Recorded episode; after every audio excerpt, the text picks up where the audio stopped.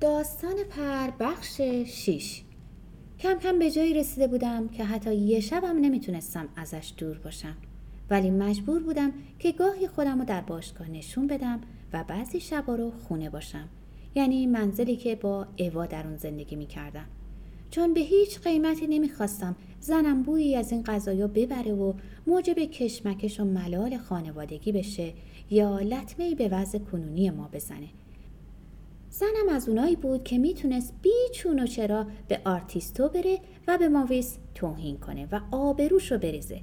تصور این موضوع از حد فکر من خارج بود و برای پرهیز از این پیش آمد بود که خودم و ناچار می‌دیدم هفته چند شب به منزل برم و رول همسری که شبی آروم و در منزل میگذرونه بازی کنم.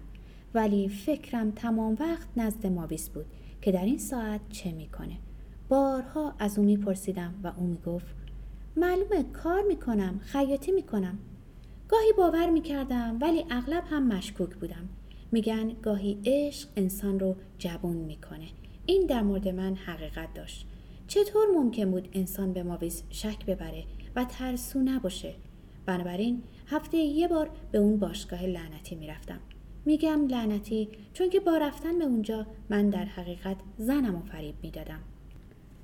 دو هفته قبل از آشنایی با ماویز به عضویت این باشگاه انتخاب شده بودم و اگه باشگاه نبود ناچار میبایستی به بهونه کار زیاد در اداره بمونم و یقینا اوا در همون هفته اول متوجه این دروغ می‌شد و همه قضایا کشف می‌شد. در صورتی که تا امروز یقین دارم که کوچکترین چیزی راجع به وجود ماویس و عشق من به اون نمی‌دونه. بعضی اوقات حوادث کوچکی در ذهن انسان باقی میمونه.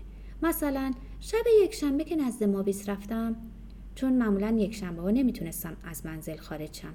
ولی در این یک شنبه به خصوص زن و دخترم گرفتار سرماخوردگی شدید بودن و من پیشنهاد کردم که تنها به کلیسا برم. و به جای رفتن به کلیسا با کمال بیشرمی و با شتاب هرچه تمومتر به سراغ ماویس رفتم. وقتی که به در اتاق رسیدم مشغول خوندن آوازی بود. برای صدومین بار ایستادم و از صدای صاف و دلنواز اون لذت بردم. ولی به مجرد باز کردن در آواز قطع شد و اون به طرف در برگشت و از دیدار غیر منتظره من از جا پریده و فریادی از خوشحالی کشید و گفت خوش اومدی چه خوب کردی اومدی. داخل شدم در از پشت بستم. ضمنا دیدم مابیس پالتو و کلاه پوشیده. پرسیدم می‌خوای از منزل بیرون بری؟ آره چنین خیالی داشتم. ولی حالا بسته به میل توه. کجا می رفتی؟ به کلیسا. و سرش رو به زیر انداخت و با دستکشاش شروع به بازی کرد. منم باید میام. تو تو به کلیسای من میای؟ بله بیا بریم. داخل کلیسا گرم و روشن بود. ما تا نزدیک محراب با هم رفتیم و من برای خوندن دعا کنار زانو زدم و در ابهت و جلال اون فضای روحانی غرق شدم. کلیسا پر بود از یه عده فقیر و کارگر و عده از خواهران روحانی که همه با توجه خاصی مشغول دعا بودند. تماشای این صحنه حقیقتا منو به عالمی دیگر برده بود. نمی‌خوام تظاهر کنم چون در موضوع ماویس من گناهی برای خود قائل نیستم و اون ایام بهترین، پاکترین و خاصترین اوقات زندگی خود می‌دونم. این کار آسونی نیست که انسان در این دنیا زندگی کنه و اهل این عالم نباشه. اوا یک همچون انتظاری از من داشت. اون منو از هرچی دوست داشتنی و زنده بود بریده و دیواری به دور من کشیده بود و من ناچار بودم راهی از این محیط بسته به دنیایی که این زن محبوب در اون بود پیدا کنم. الان هم که عشق در سینم مرده حتی حالا که دیگه احساسات من نسبت به اون کم شده باز ممنون و شکرگزار او هستم و یاد بود سعادتی که به وسیله او نصیبم گشته چون گنجین گرانبها در دلم تا ابد جاودانه خواهد بود بارها گفتم که از شروع آشناییم با او توهمی داشتم و با اینکه دلیلی در دست نبود ولی احساس می کردم که در زیر این همه لطف و زیبایی، ظرافت، مهر و محبت، ابهام و بیرحمی مرموزی در اعماق روح اون وجود داره. ولی در این شب به خصوص یه خاطره پاک و بیقلقش از او در اعماق قلبم مونده که هرگز فراموش نخواهد شد. وقتی که دعا تمام شد و با سایرین به کوچه تاریک بارونی رسیدیم ماویس بازوشو در بازوی من انداخت و از کوچه به کوچه منو راهنمایی می‌کرد تا به آرتیستو رسیدیم و من بالا رفتم و کنار شومینه نشستم تا وقتی که دیدم وقت برگشتن بود نباید احتیاط از دست داد. در این ملاقات کوتاه فرصت کمی برای صحبت کردن دست داد.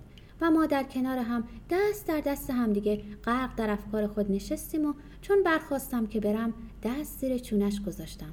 لباشو بوسیدم و او آهسته گفت شب بخیر محبوب عزیزم خدا و همه مقدسین تو رو حفظ کنند.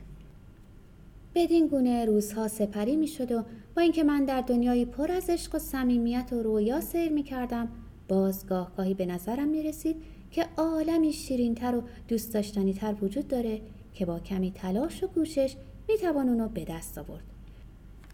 گاهی مابیس با همه لطف و دلبری و مهر و عطوفت با اون محیط فقر ناجور می شد و در اینجا بود که آتشی در دلم زبانه می کشید و می دیدم که فقط پول قادر به حل معماست و می‌تونه معجزه کنه و من پول نداشتم یا اگه داشتم به قدر یه بطری نوشیدنی، یه ظرف خوراک و یا چند قطعه هیزم برای بخاری بود. بارها درباره نقشه های ایدال و رویاهای خود با او صحبت می کردم و او خاموش و آروم در حالی که تبسمی بر لب داشت با انگشتان ظریف روی میز خطوطی خیالی می کشید و به من گوش می‌داد. من اونو با حریرای رنگارنگ و پولک های طلایی و مرواریدهای قلتون زینت می‌دادم. اتاقشو با بهترین قالی های ایرانی فرش کرده و با قندیل های نقره نور و روشنایی می بخشیدم. اون وقت تختی از آج و طلا با روپوش ابریشمین آبی و صورتی برای جلوسش میذاشتم و با عطرهای عالی معطر می‌کردم. سپس از شرابهای گوارا و خوراکهای مطبوع و جعبه های صندل و باغهای گل سرخ و تاووس ها سخن می‌گفتم. و خلاصه همینطور داد سخن می‌دادم تا آنجا که دیگر قوه تخیل و رویا پیشتر نمی‌رفت. اینا به نظر من مسخره نبودن. اون لیاقت همه اینا رو داشت در حالی که یقینا اینها اونو زیباتر رعناتر، ظریفتر، لطیفتر و خواستنیتر از آنچه بود نمی‌کرد. ولی او تنها زیبا نبود. او طبع منی و روحی عالی داشت که با جهانی برابری می‌کرد. گمون می‌کنم من شرح عشق و دلدادگی خودم رو به قدر کافی وصف کردم تا بتونین اونو در نظر مجسم کنین. من تنها فردی نبودم که در گوشه کنار لندن عشق سوزان خود رو به دست آورده باشم. اما من شریکی نداشتم و کسی نمی‌تونست اونو از من بگیره. تنها خود او بود که آن را در سینم کشت و از بین برد. ولی کسی نمی‌تونه و قدرت اونو نداره که خاطرات این عشق رو نابود کنه و این حقیقت جاودانی خواهد بود که من در کنار او در اوج سعادت و خوشبختی بودم و اکنون که در این خونه محقر روستایی تک و تنها در حالی که بادهای شدید پنجره رو تکون میده و امواج خروشان دریا مانند کوهی با عظمت بالا میرن و به اطراف پراکنده میشن و شوری آن را در هوا و زمین و روی لبهای خود احساس می‌کنم با آنچه گذشته. از زندگی تلخ با تا ساعات خوشی که با ماویس گذراندم. همه حقیقت دارن و هنوز من از آتشی که در روحم افروخته شد میسوزم و با اینکه شعله ها کشته شده ولی گرمی اون باقیه و تا ابد خواهد بود. در تمام طول مدتی که زندانی بودم هرگز قلبم سرد نگشت و رضایت خاطرم کم نشد. چرا که همون ساعت خوش با ماویس جبران همه ناراحتی ها رو می کرد.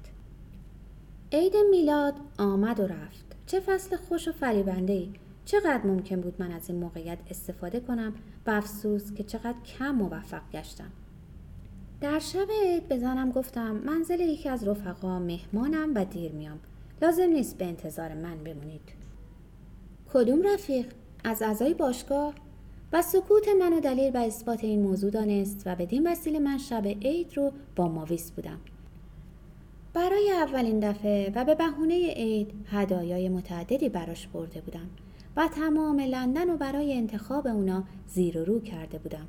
تا یه جفت گل الماس نشان برای روی کفش یه جفت بند جوراب که با گلای رنگ و رنگ زینت شده بود یه لباس تور یه مدال گردن و بزرگترین دسته گلی که ممکن بود و یه بطری شراب مخصوص براش تهیه کردم. اونم یه خنجر بسیار قدیمی با دسته طلایی که روی اون نوشته ی حک شده بود به من داد. حالا که این سطر رو می نویسم اونو با خودم دارم و زیر دستمه. چند دفعه تا حالا از جلد بیرون آورده و تیغه اونو امتحان کرده و با خودم فکر کردم. ماویس گفت ساخت مجارستانه و نوشته رو چنین ترجمه کرد. عمیق بزن. در این موقع ماویس اونو از من گرفت و از جای پرید و برابر شومینه در نور شعله ها شروع به رقص آتش کرد و یه آهنگ قدیمی وحشی رو خوند. من دستشو گرفتم و روی زانوهام نشونده و بند جوراب ها رو به او بستم و موهاشو با چند شاخ گل آراستم و لبانش بوسیدم و گفتم حالا دوباره برقص. اونم برخواست و با شور و هیجانی بی سابقه وحشیانه میرقصید و می‌خوند. و گاهی خنجر رو به هوا پرتاب می‌کرد و دوباره اونو می‌گرفت و آخر کار اونو در جلوی پای من به زمین افکند و خودشو در آغوشم انداخت. شام خوردیم و پس از اون قیافه جدی و موقری به خود گرفت و داستانهایی از عید میلاد از کودکی خود و دوران رفاه و از دوران دختری خود فقر و از پاریس و از وین تعریف می‌کرد تا شب به نیمه رسید. آن وقت کلاه و پالتو پوشیدیم و برای دعای نیمه شب به کلیسا رفتیم. و یه بار دیگه من در اون محیط مقدس همه چیز و همه کس رو فراموش کردم و غرق در عالمی پاک و ناب شدم. وقتی از کلیسا بیرون اومدیم احساس کردم که شریک حقیقی زندگی من ماویسه. این اوست که خوشبختی کاملی به من داده. همین موجودی که از زنهای عادی نبود فرشته بود موجود ایدئالی بود. من مجبور بودم تا زود برگردم. فقط تا در منزلش رفتم. شب به خیر گفتم. و با شتاب به منزل رست پار شدم و در بین راه یک تصمیم جدی گرفتم. تصمیمی که قلبم رو گرم و خون منو به جوش می آورد می‌خواستم به هر قیمتی شده از تموم قید و بندهایی که منو بسته بود رها بشم و با ماویس ازدواج کنم و زندگی رو از سر بگیرم. ولی زن من کاتولیک متعصبی بود و من می‌دونستم که یک کاتولیک متعصب درباره طلاق چه عقیده ای داره. روز عید میلاد نتونستم به دیدارش برم اوا برنامه اون روز رو مرتب کرده بود و اون روز هر وقت موضوع طلاق به یادم میافتاد ازش متنفر و بیزار می شدم. شب گذشته کار خیلی آسونی به نظرم اومده بود اما حالا رفتن و مابیس کار ساده ای نبود و باید با نقشه صحیح این کار را اجرا کرده و از همه مهمتر موضوع پول بود. موجودی حساب بانکی من به پنجاه لیره هم نمی رسید. می‌دونستم وقتی از لندن برم و از همه کس از اوا و شرکت بیمه قطع رابطه کنم و منزل کوچک خودم هم از دست بدم اون وقت من شخصی بی خانمان بی دوست و رفیق و ورشکسته خواهم بود. من نه پاریس رو میشناختم و نه شهر دیگری رو و در هیچ کاری تخصصی که به درد بخوره نداشتم تا با اون بتونم امرار معاش کنم. این افکار دقیقه به دقیقه ناراحتم می‌کرد. به همون اندازه که میل داشتم بذارم و برم به همون اندازه هم از این قمار وحشت داشتم. و تصور اینکه دوستان من ممکن نبود دوباره منو بپذیرن منو آزار می‌داد. می‌تونستم حدس بزنم که اونا درباره ماویس چه حرفهایی ممکن بود بزنن.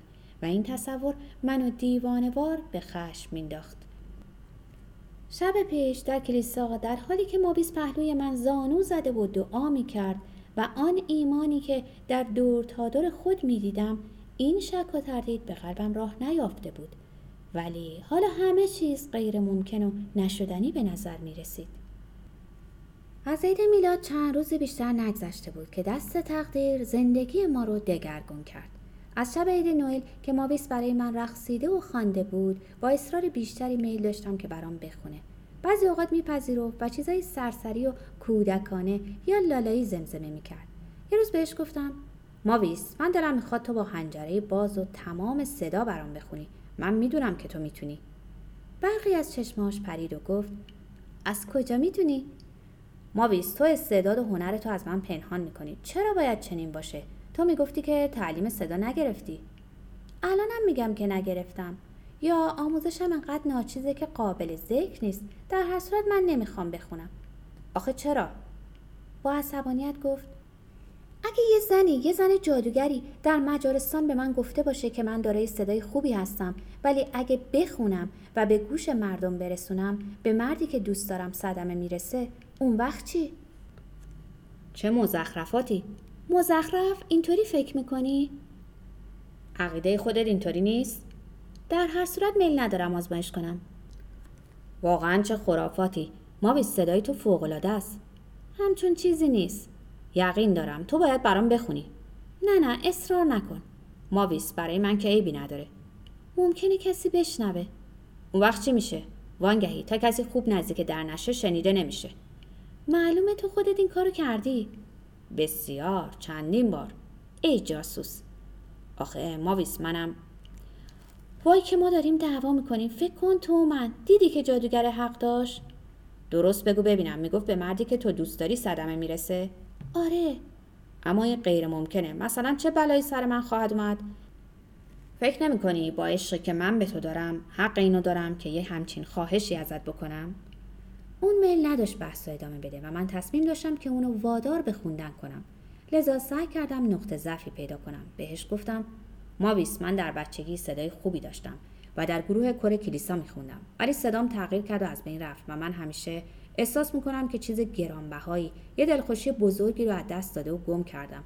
و اگه حالا صدام گیرا بود اینقدر احساس تنهایی نمی‌کردم و از نعمتی برخوردار بودم و حالا که چنینه تو این محرومیت رو جبران کن. انقدر گفتم و گفتم که تصور کردم ارادش سوست شده. پس گفتم برام بخون. بذار غمامو فراموش کنم. بازو در بازو افکن و گفت قول میدی اگه یه بار بخونم دیگه اصرار نکنی؟ ماویس عزیزم بخون انقدر قید و شرط به کار نبند. انصاف نیست که با من این گونه معامله کنی. بازم تردید داشت. التماس کرد. نوازشش کردم تا وقتی که دیگه نتونست مقاومت کنه. رفت و در کنار شومینه ایستاد و گفت من می‌خونم و اگه پیش آمدی شد تقصیر توه. سپس گردن برافراشت و سر و کمی به عقب انداخت. امواجی از های دلانگیز و صدایی چنان رسا از گلوش خارج می‌شد که مات و مبهوت و بدون حرکت بر جای خود میخکوب شده بودم. انگار دستی قوی قلبم و محکم گرفته بود. هرگز فکر نمی کردم صدایی چنین شکوهمند از جسه چنین ضعیف و کوچک برخیزد و منو واله و دیوانه خود سازد. ترنم تمام شد و او با چهره برافروخته و چشمانی درخشان به من نگاه می کرد. بخون بخون تمومش نکن. و او دوباره شروع به خوندن کرد. این دفعه یه آواز عاشقانه، ناله‌ای که از جرفای جان برمیخواست، فریادی که از هستی سرچشمه می گرفت. در اون دقیقه من یقین داشتم اون قدرت اونو داره که آنچه بخواهد با من و سرنوشت من بکند. من حاضر بودم حیاتم و در قدمش نصار کنم و بمیرم یا زندگی کنم و طوق بندگیشو برگردن نهم. به خاطرش گرسنگی و تشنگی رو تحمل کنم. صدای او بیش از هر چیز بیش از عشق او در من تاثیر داشت. هنوز آخرین نوت آواز تموم نشده بود که من مقابل زانو زدم و دستاشو بوسیدم و بر چشم گذاشتم. ناگهان صدای کوبیدن در بلند شد. چشمهای ماویس با ترس و وحشت در حالی که رنگش مثل گچ بود به من دوخته شد و بی اختیار دست منو محکم گرفت. ولی من زود به خود اومده و رفتم و در رو باز کردم. پیرمردی کوچک با لباسهای مشکی مندرس و قدیمی با موهای خاکستری نسبتا بلند که تا روی یقه می رسید در آستانه در ایستاده بود. چشمانی نافذ و آبی رنگ و پیشانی بلندی داشت و عصایی در دست گرفته بود. قبل از اینکه بتونم سوالی ازش بکنم پرسید کی می‌خونه؟ من به تندی پرسیدم شما کی هستی؟ اجازه میدیم به داخل بیام اون وقت بگم؟ ماویس که تا این موقع ساکت ایستاده بود جلو اومد و اونو دعوت کرد. اونم داخل شد. در مقابل ماویس سری فرود آورد که شبیه به بازی در تئاتر بود و گفت خانم شما می‌خونید؟ بله. پیرمرد خودش رو معرفی کرد که اسمش جوزف کنید و از مستجرین طبقه بالا می باشه. زمانی معلم باله بوده و می‌تونه استعداد و هنر رو تشخیص بده. پس شروع به تعریف و تمجید از صدای ماویس کرد.